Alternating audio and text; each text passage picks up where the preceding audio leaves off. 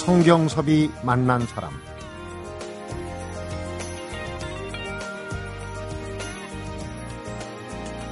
(1969년) 사무관으로 시작해서 청와대 경제수석 정보통신부 장관 재정경제부 장관으로 관료 생활만 30년 넘게 했고요.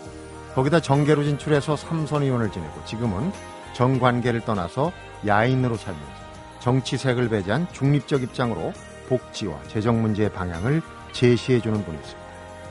특히 경제 문제에 있어서는 여야, 보수, 진보 어디에 치우치지 않는 소신을 피력하면서 든든한 지지목이 되어주고 있는 분이죠.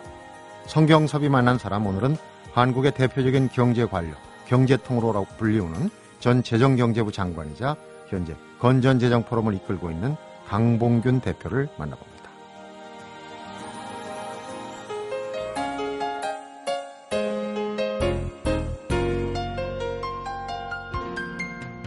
안녕하십니까. 어서 오십시오. 아, 예, 안녕하셨어요. 반갑습니다. 네, 정말 오랜만입니다. 제가 네.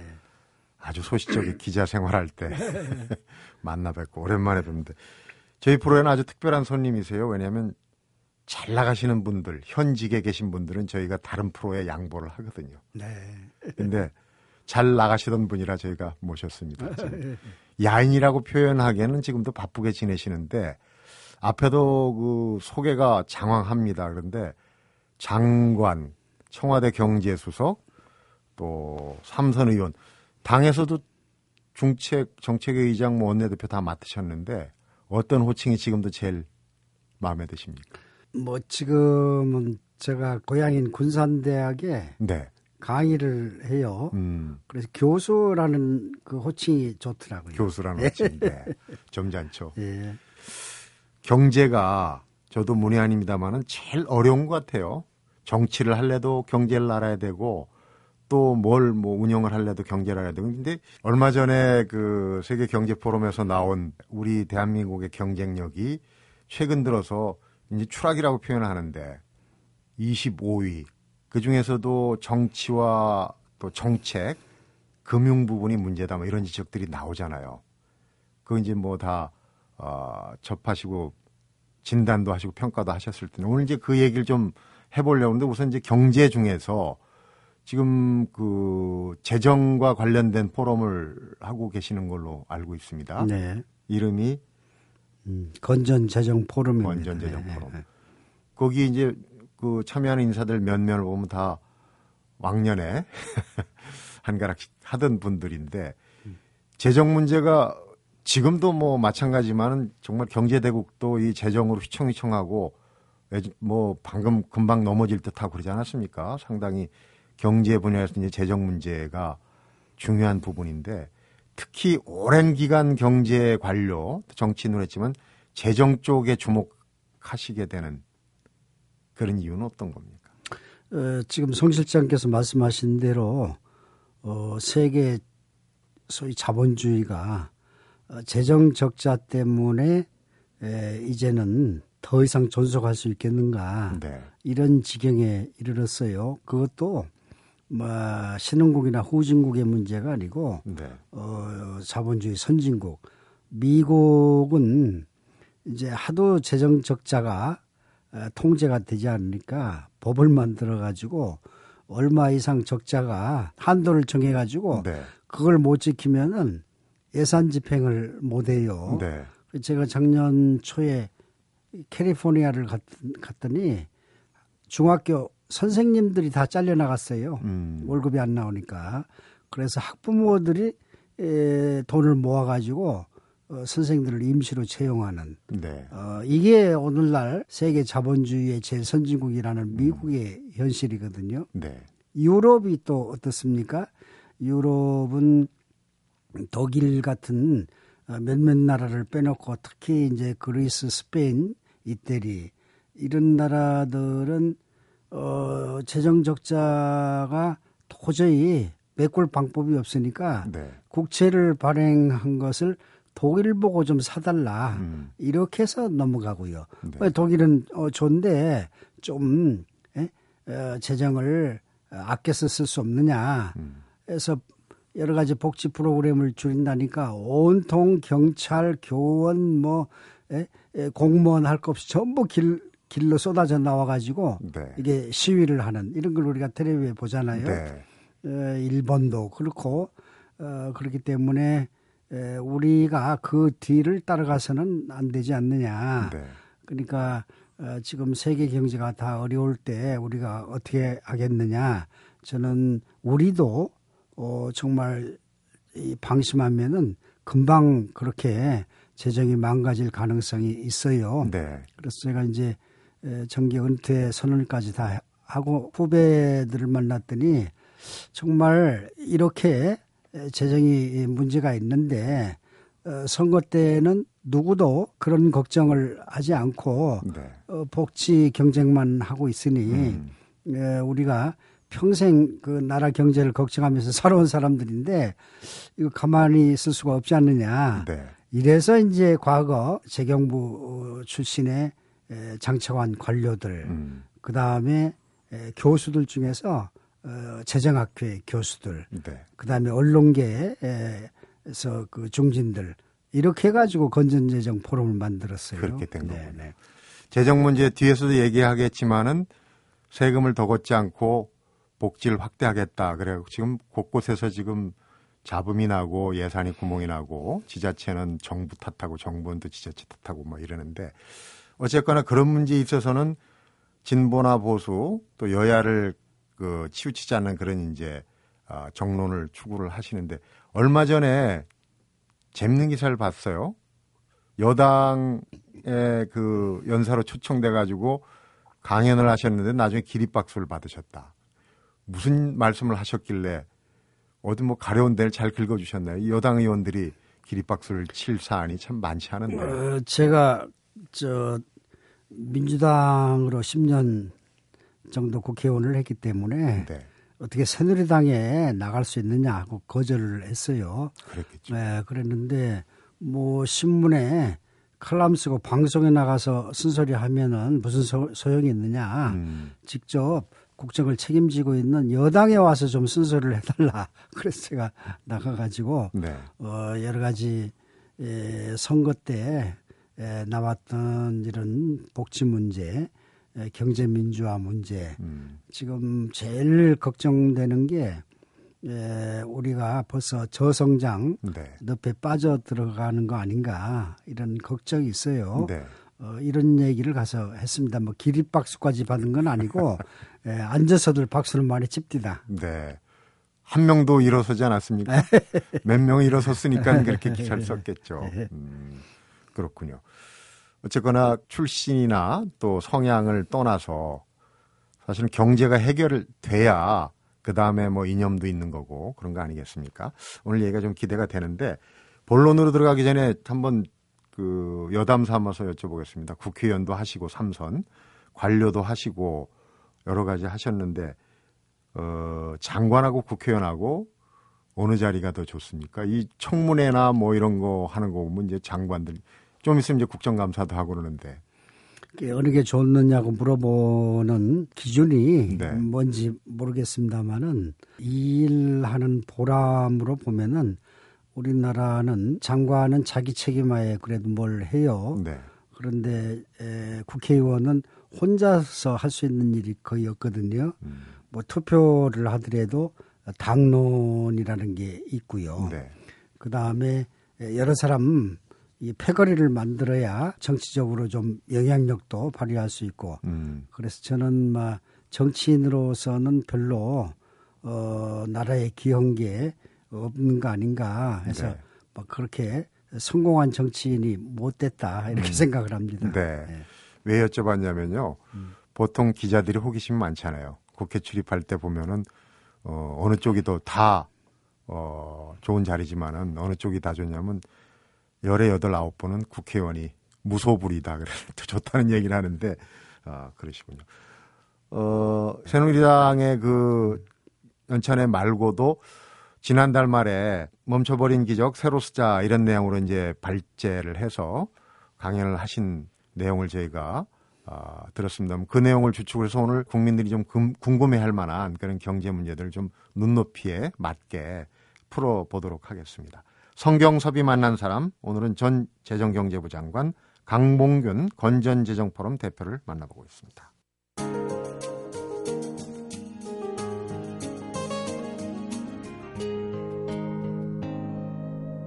성경섭이 만난 사람.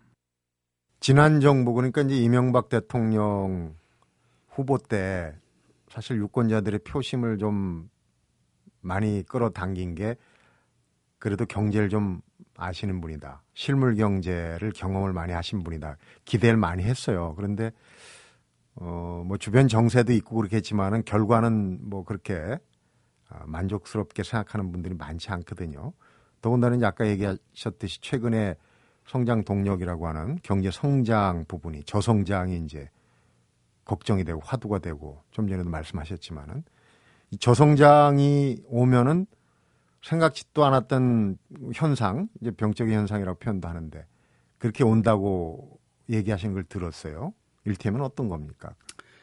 에, 금년만 하더라도 어, 경제 성장이 3%를 넘기가 어렵기 때문에 네. 원래 짜놓은 예산상에 세금이 들어오지를 않아요. 네. 아무리 국세청 직원들을 풀어서 세무조사를 해도 어, 상반기에만 에, 걷어야 될 세금이 10조 가까이가 네. 펑크가 났거든요. 뭐 하반기에도 어, 모르면 몰랐지 5조 이상의 세수 결함이 날 겁니다. 네. 이렇게 세수는 줄어드는데 어떻게 복지를 확대 할 수가 있겠어요? 네. 아, 이게 문제고요. 그 다음에 이제 사실은 이 국민들의 생활이라는 게 자기가 번 돈이 중요하고 그 다음에 모자라는 것을 정부가 도와주는 게 복지 아니겠어요? 네. 어, 그런데 자기가 어, 소위 수입을 이렇게 확보할 수 있는 일자리라는 게 경제 성장률이 떨어지면은 안 된다고요. 네. 어, 그렇기 때문에 일자리가 안 생기고 복지도 어, 제대로 할 수 없고 음. 어, 이렇게 되는 거지요. 그래서 지금 경제 성장률이라는 거는 경기가 좋을 때 높았다, 좀 어려울 때 낮았다 이럴 수가 있는 거예요 원래. 네. 그런데 제가 특별히 요즘 걱정하는 거는 뭐냐면은 우리 경제가 일본처럼 저성장의 늪에 빠져버리는 거 아닌가. 네.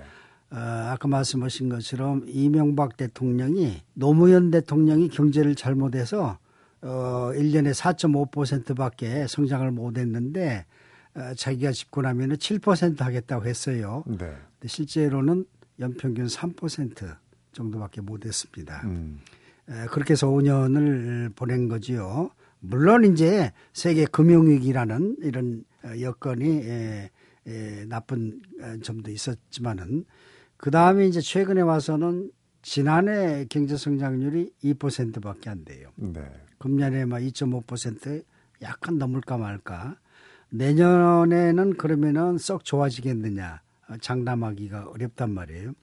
그래서 만약에 박근혜 정부 5년 동안에 또 경제 성장률이 3% 어, 정도밖에 안 된다면은 음. 우리가 10년 세월을 3%라는 저성장을 하게 되면은 결국은 우리도 일본처럼 잃어버린 10년 얘기가 나올 가능성이 있다 이런 얘기입니다. 네. 그러니까는 작년 선거 때 대통령 선거 때 약속했던 여러 가지 복지 공약들 이런 것들도 다 아, 지키기가 어렵고 결국은 복지 약속 지키다가 나라 빚이 늘어나서 네. 아까 우리가 처음에 얘기했던 것처럼 선진국들의 뒤를 따라가는 거 아닌가. 음. 국가가 나라 빚이 커져가지고 어, 힘을 못 쓰는 어, 이렇게 되면은 우리가 지난 30년 동안에 어, 이룩한 경제 발전 이게 정말 헛되지 않을까 네. 이걸 걱정하는 거예요. 음. 예. 그런데 이제 그런 잠재력을 음. 성장 잠재력을 잠자는 잠재력을 깨울 수 있는 방법 뭐 여러 가지 진단과 또 뭐 방향 제시가 있겠지만은 어, 그 예를 들어서 국민들은 그렇게 생각하거든요. 뭐 일본의 엔저 돈 풀고 미국이야 뭐 돈 마음대로 찍어내고 지금은 좀 기조를 바꾼다고는 하지만은 우리도 그런 쪽으로 갈 수 있느냐 없느냐 이제 그런 궁금증이 좀 있거든요. 지금 사실은 미국이 달러를 풀고 일본이 또 뒤따라서 엔화를 풀고 하는 것은 정상적인 정책은 아니에요. 네. 원래 그러한 그 통화 정책이라는 것은 어, 순간적으로 경기 불황을 조금 막, 막는 정책이지 네. 근본적으로 어, 성장의 힘을 키우는 그런 역할은 못 하거든요. 네. 에, 그래서 이제 우리가 성장률을 결정하는 변수가 세 가지라고 합니다. 네. 첫째는 일하는 사람 수, 노동력이지요. 두 번째는 사람이 여러 가지 공장이랄지 기계를 쓴다든지 이런 투자를 해야 어, 또뭘 일을 할, 할거 아니겠어요? 네, 그렇죠. 그 다음에 세 번째는 똑같은 사람이 똑같은 공장에서 일을 하더라도 얼마나 더 어, 기술을 혁신을 해서 하느냐, 어, 생산성 이 세 가지를 어, 소위 잠재 성장률을 결정하는 변수라고 하는데 네. 우리나라는 이 세 가지가 다 지금 문제가 있기 때문에 성장률이 떨어지는 거예요. 네. 네. 그래서 이걸 어떻게 하면은 보완하느냐 이런 문제가 생겼을 때 에, 과거에 다른 선진국들은 어떻게 했느냐 이걸 우리가 지금 열심히 봐야 되는 거지요. 네. 음. 그 와중에 아까 얘기하셨듯이 지금 저성장에 또 아무래도 그 경기가 안 좋고 경제가 어려우면은 거치는 세금도 적을 수밖에 없고 그런데 지금 그 세법 개정안 냈다가 사실은 그 전문가들은 그 그런 방향으로 갈 수밖에 없다는 얘기도 하긴 해요. 그러나 어 일반에 비춰지기는 무슨 거위털 뽑기 이런 얘기까지 겹쳐가지고 이게 뭐 세금 폭탄이다. 세금 늘리지 않고 복지하겠다더니 이게 웬 말이냐 뭐 이렇게 좀 반발이 많았거든요. 지금 세금 얘기 이거는 또 아까 우리가 얘기했던 성장과는 또 다른 측면의 얘기예요. 네. 어, 민주당이 어, 재작년에 그런 보편적 복지를 들고 나오기 시작을 했어요. 네. 그래서 작년 5월 달에 총선거를 치를 때 그때까지만 해도 아, 한나라당은 맞춤형 복지가 정책이었습니다. 음. 그러니까 정부의 도움을 필요로 하는 사람들한테 알맞게 국가가 효과적으로 복지를 하자. 그랬는데 민주당이 이제 보편적 복지하니까 네. 자꾸 아, 아이고 이러다 이러다가 선거에 지면 어떻게 음. 할까 해서 따라잡기를 한 거예요. 그 이제 포퓰리즘 그렇습니다. 그래서 에, 지금 복지 공약을 다 지키겠다 대통령이 하는 것은 약속을 중시하는 자세니까 좋은 거예요. 좋은 건데 에, 5년 동안에 재정 상황이 어떻게 될지 하는 것을 지금 다 미리 판단하기가 어렵다고 나는 그렇게 봅니다. 네. 그리고 어, 개인 살림이 됐든지 나라 살림이 됐든지 돈 들어온 사정 봐가면서 돈 쓰는 거지. 그렇지 않습니까? 그렇죠. 예, 그렇기 때문에 저는 복지를 어, 빠른 속도로 확대하려면은 역시 국민들이 빠른 속도로 세금을 더 내는 도리밖에 없지 않는가. 음. 어, 그런데 지난번에 우리가 경험한 것처럼 어, 국민들이 세금 지금 더 내기 어렵다. 이렇게 하면은 복지도 결국은 조금 속도를 어, 조절할 수밖에 없지 않느냐 네. 이런 생각입니다. 네.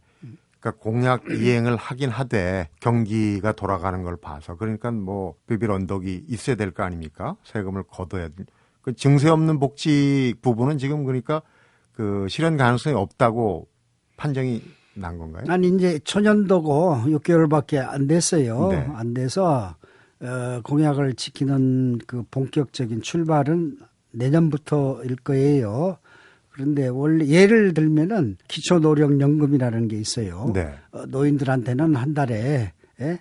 누가 됐든지 간에 에, 한 20만 원 주겠다 이런 약속을 했는데 이게 돈이 에, 엄청나게 많이 들어간단 말이에요. 네. 그런데 국민들이 어, 세금을 더 낼 여력이 없다고 하는 게 국민의 대다수의 뜻이라면은 저 생각은 뭐냐면은 어, 우선 출발은 그러면은 아주 소득이 좀 높은 사람들 이런 분들은 처음에 주지 말라 이런 얘기예요. 네. 그래서 어, 대상 노인들의 한 70% 정도 주고 그 다음에 재정 형편이 나아지면은 나머지 30%도 다 줄 수 있지 않느냐. 음. 이게 뭐든지 약속했으니까 지키겠다. 그리고 세금은 국민들이 어, 내기가 어렵다. 네. 이러면은 네. 어디로 갈 길은 어딥니까? 빚 내는 거거든요. 그렇죠. 그러나 어, 박근혜 대통령은 빚을 내서 복지한다는 건 아니다 하는 약속도 했거든요. 네. 네. 그러니까는 에, 저는 우리 국민들이 현명하다고 생각을 합니다. 어, 나라 형편이 어려울 때 에, 세금 우리보다 두 배, 세 배씩 내는 유럽에 있는 복지국가들처럼 무조건 복지만 확대해라. 어, 우리 국민들이 에, 그러는 건 아니다. 네. 이렇게 생각을 해요. 네. 아무래도 정부도 그렇고 또 국민들도 그렇고 지금 얼마 전까지는 이제 일자리가 가장 화두였는데 지금 제일 그 걱정을 많이 하고 얘기가 떠도는 게 주택 문제입니다. 뭐 전월세 대란 이렇게 표현을 하는데 그 부분에 대한 그 말씀을 한번 들어보도록 하겠습니다. 처방이 제각각에 우선 집값을 올리는 게 좋다. 지금 집값이 거품이 빠지는 거니까 그냥 놔두는 게 좋다부터 시작해가지고 이 얘기를 들으면 이 얘기가 맞는 것 같고 제 얘기를 들으면 저희가 또 맞는 것 같고 그런데 그러니까는 그 문제를 생각하는 국민들 머릿속에는 어, 우리가 70년대, 80년대, 90년대까지 소위 부동산 불패 신화, 네. 집값은 결국은 올라간다. 아, 그리고 우리나라는 투기가 아, 굉장히 심했던 일이 한두 번이 아니에요. 네. 어, 그래서 집을 살기 위한 목적이 아니고 하나의 불로소득을 얻는 이런 수단으로 써서 부자가 된 사람들도 상당히 많잖아요. 네. 어, 그러니까 정부라는 것은 하여튼 어, 부동산 투기를 잡는데 모든 초점을 다 맞춰야 된다. 이런 어, 우리의 오랜 기억이 다 들어 있어요. 네. 그런데 지금부터 한 8년 전쯤에서 노무현 대통령 중반 무렵부터 부동산이 얼어붙기 시작을 했습니다. 네. 그때 이제 종합부동산세, 하여튼 부동산에서 오는 불로소득은 절대 용납을 않겠다. 이래서 어, 부동산이 얼어붙기 시작을 했는데 처음에는 집값이 떨어지지도 않았습니다. 음. 그러다가 이제 어, 주택 거래가 안 되니까 어, 지금은 어, 제법 많이 떨어졌지요. 어, 그러면은 이렇게 집값이 계속 떨어진다 그러면은 예를 들면은 서민들이 집 없는 서민들이 뭐 어, 그렇게 고생을 해가지고 2억을 모았다, 3억을 모았다. 이 목돈을 집 사는데 넣는데 집값이 떨어져서 재산이 줄어든다. 누가 집을 사겠어요? 실제로 지금 그 현상이 벌어지고 안 살 거 아닙니까? 네. 어, 그러니까 옛날에 내 집 마련이 중요할 때라는 것은 집을 사면은 재산도 불어나고 또 내가 살 집도 생긴다. 이래서 내 집 마련이 중요했던 건데 집값이 떨어지도록 모든 정책을 하면서 예, 방치하면서 어, 내 집 마련하겠다고 어, 주택을 지어봐도 이거는 에, 사지 않는다 이런 얘기예요. 네. 자 그러면은 다른 나라는 어떻게 어느냐? 어, 미국이 지금 4년 이상 달러를 찾고 찍어내고 일본이 엔화를 찍어내고 하는 거에 중요한 목적 중에 하나는 개인들의 자산 가치가 떨어지는 것을 막는 거라고요. 네. 왜 그러냐면은 어, 개인이라는 건 물론 부동산도 갖고 있고 뭐 동산도 갖고 이렇지만은 어, 집값이 떨어지면은 자산값이 떨어지면은 소비를 할 수가 없잖아요. 네. 그래서 경제가 계속 침체되기 때문에 그런 겁니다. 악순환이 되는 거죠. 아, 그렇습니다. 그래서 우리도 과도하게 다시 투기가 불붙을 가능성이 있으면은 에? 에, 그렇게 해서는 안 되지만은 네. 이제는 에, 주택도 어, 계속해서 침체되도록 놔둬 가지고는 에, 소위 주택 정책만이 아니고 민간 소비가 늘지 않고 또 가계 부채도 사실은 집값이 계속 떨어지면은 집 사느라고 빚을 얻어서 가계 부채가 늘어난 이 문제가 네. 이게 풀리지를 않는단 말이에요. 갚을 수가 없죠. 그렇습니다. 그런데 이제 기본적으로 이제 시장 논리, 시장에 맡기는 부분을 얘기를 하는데 민주당 쪽에서는 왜 협상을 하면서 전월세 상한제라는 거를 주장을 하거든요. 그것도 이제 뭐 근본적인 대책은 아니지만 그런 대책이 좀 나와야 되는 거 아니냐 그런데 장관님은 그 옳은 대책이 아니라고 얘기를 하고 다니시네요. 이게 이제 뭐 선진국들도 유럽에 있는 일부 나라들도 사회당 정부나 이런 데서 집권했을 때 상한제를 한 경우가 들어 있어요. 네. 있는데 우리나라의 경우에 예를 들면은 어, 집을 살려고 하지 않고 다 세를 얻으려고 해서 심지어는 우리 애가 앞으로 결혼할 거니까 6개월 뒤에 있는 에, 6개월 뒤에 얻을 집까지 새 집을 찾고 있잖아요. 네. 그러면은 수요는 큰데 공급이 못 따라가면은 어떻게 써요? 집값이 인위적으로 어, 전월세 값이 떨어지겠습니까? 안, 안 떨어지거든요. 네. 그러니까 그런 법을 만들어도 작동이 안 된다. 음. 이게 제 얘기예요. 실효성이 있겠느냐 하는 거지요. 네. 그런 상한제를 어, 도설해도 만약에 전월세 값 상승을 잡을 수 있다면은 음. 뭐 나쁠 게 하나도 없는 거지요. 네. 예.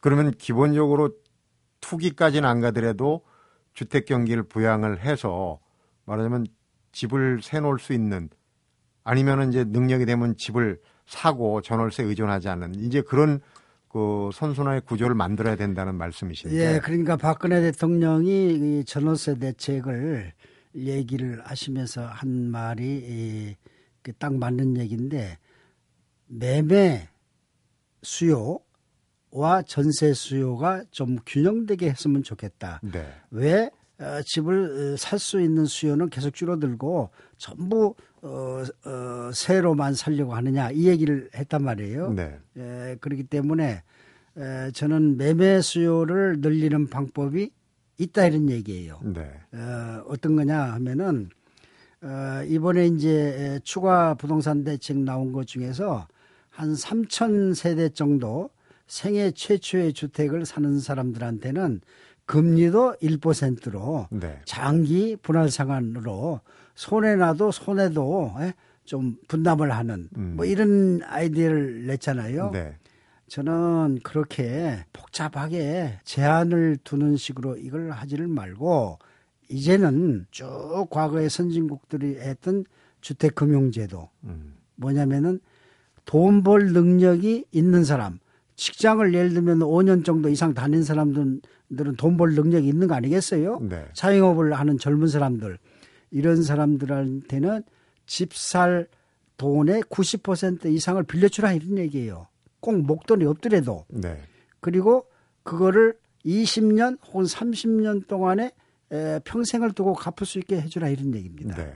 네. 그러면은 어, 수요가 생길 거 아니겠어요? 어, 이런 그 모계지라는 것을 우리도 네. 시작을 해야지 지금은 저 은행에서 어떻게 합니까? 아, 당신은 소득에 비해서 이만큼밖에 더 돈을 빌려줄 수가 없어. 네. 네. 당신은 집이 뭐 집 사면은 그걸 담보로는 쳐주겠는데 음. 어, 집값의 40%밖에 인정을 않겠어. 음. 이런 제약을 두는데 이렇게 해가지고는 주택 매매 수요가 생기지를 않는다 이런 얘기입니다. 네. 음.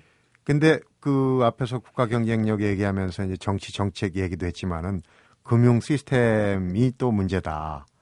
우리 그 금융 제도의 현실에서 그런 아까 말씀하신 게 이제 모기지론 아닙니까? 장기 저리로 가능하겠습니까? 어, 그래서 이제 외국에서 우리나라를 볼 때, 야, 한국은 금융이 정말 많이 낙후돼 있다. 네. 이런 얘기를 하잖아요.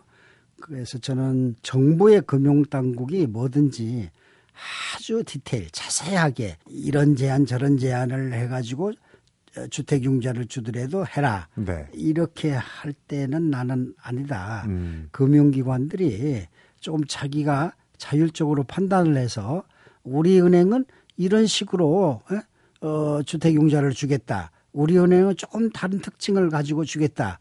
이렇게 좀 해야 어, 우리 금융도 발전이 되지 않겠나 네. 이런 생각이에요. 네. 음. 너무 올가매지 말고 그렇습니다. 그래서 이제 우리 금융의 문제가 산업화 시대에 우리가 그 관치금융을 했단 말이에요. 네. 정부가 금융권의 인사에서부터 중요한 대출 다 이래라 저래라 해가지고 금융이 발전이 안 되니까 결국은 IMF 외환 위기의 한 원인도 된 거 아니겠어요? 네.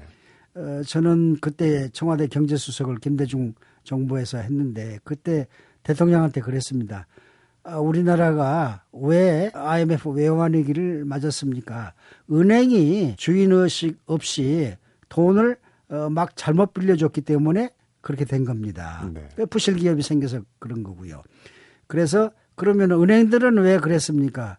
은행 인사에 정부나 정치권에서 어, 개입을 했기 때문에 그렇습니다.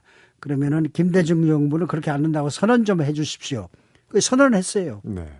근데 이게 금융권에 대한 인사 개입 이런 게 그 뒤에 또 자꾸 살아나고 살아나고. 그러니까요, 그게.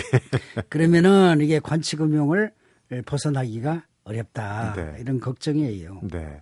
방법은 확실히 있는데 그걸 이제 풀어가는 제도의 뒷받침 이게 역시 문제인 것 같습니다.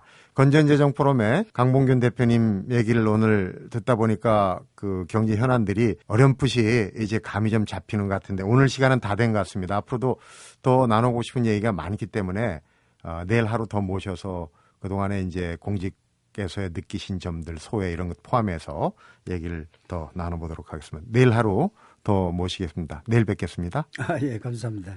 성경섭이 만난 사람 오늘은 전 재정경제부 장관으로 현재 건전재정 포럼을 이끌고 계신 강봉균 대표를 만나봤습니다. 취업 못했냐는 소리에 상처받는 시간 1초. 시집 안 가냐는 소리에 맘 상하는 시간 1초. 1초 만에 참 많은 일이 벌어지죠. 할 수 있다는 격려에 힘이 나는 시간 1초. 예뻐졌다는 칭찬에 미소 짓는 시간 1초. 1초 만에 참 많은 일이 벌어집니다. MBC 라디오 특별 생방송 우린 추석이 좋다해서 기분 좋은 1초 행복한 1초를 만들어 드립니다. MBC 라디오 특별 생방송 우린 추석이 좋다. 18일과 21일에 찾아가는 본방송은 안정적 전력 공급으로 고객에게 감동을 전하는 한국전력 360도 다 보면서 운전하는 360도 옴니뷰 협찬입니다.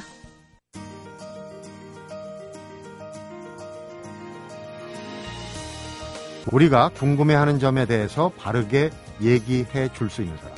특히 경제 문제에 있어서는 강봉균 대표가 아닌가 싶은데 내일까지 하루 더 이어서 경제와 정치에 대한 바른 설명을 한번 청해 듣는 시간 갖도록 하고요.